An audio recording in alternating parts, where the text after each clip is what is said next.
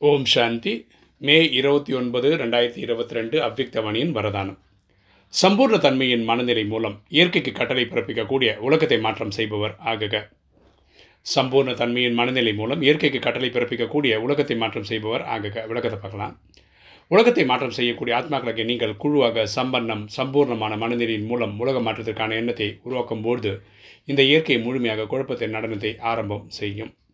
கரெக்டாக நம்ம இந்த சிஸ்டமுக்கு தேவையான முப்பத்தி மூணு கோடி ஆத்மாக்கள் வந்து அவங்கவுங்க அடைய வேண்டிய கலைகளை அடைந்து நம்ம எல்லாருக்குமே ஒரே தாட் வரும். நமக்குன்னு ஒரு சொர்க்கம் வேணும். இந்த கலியுகம் வேண்டாம்னு நினைக்கும் போது தான் விநாசம் ஆரம்பிக்கும்.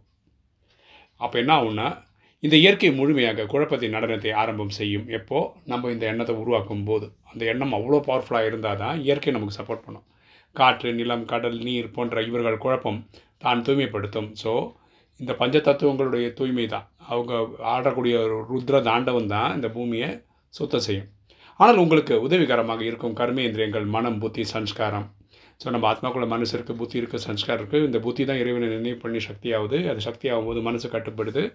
இந்த சன்ஸ்காரங்கள் தெய்வீக குணங்கள் தெய்வீக கலைகள் அஷ்டசக்திகள் நிறையுது.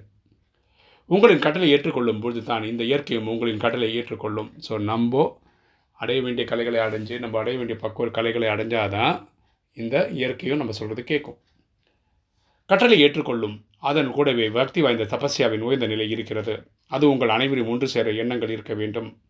மாற்றம் பிறகு இயற்கையும் உங்களுக்கு சரி ஐயா என்று வந்துவிடும். சரியா? நம்ம புது மூணு கோடி பேரும் ஒன்றா இணைந்து உருவாக்கும் போது தான் அந்த சக்தி வரும். அந்த சக்தி வந்து அந்த எண்ணம் உருவாக்கும் போது தான் இயற்கை நம்ம சொல்கிறத கேட்கும். இன்றைக்கி ஸ்லோகன். உங்களின் சிரேஷ்ட பாக்கியத்தின் மூலம் அனைவருடைய பாக்கியத்தையும் உருவாக்கி கொண்டே சதா பகவானின் நினைவை நினைவூட்டுங்கள். உங்களின் சேஷ பாக்கியத்தின் மூலம் அனைவருடைய பாக்கியத்தையும் உருவாக்கி கொண்ட கொண்டே சதா பகவானின் நினைவை நினைவூட்டுங்கள். நம்ம பரமாத்மா நினைவு பண்ணுறோம் அதனால் நமக்கு வந்து நல்ல மாற்றங்கள் வருது. இதே பாக்கியத்தை சக ஆத்மாக்களுக்கும் கொடுக்கணும். அவங்களுக்கு பாபாவை பற்றி இறைவனை பற்றி அறிமுகம் கொடுக்கணும். அவங்களுக்கு நினைவூட்டணும். ஓம் சாந்தி.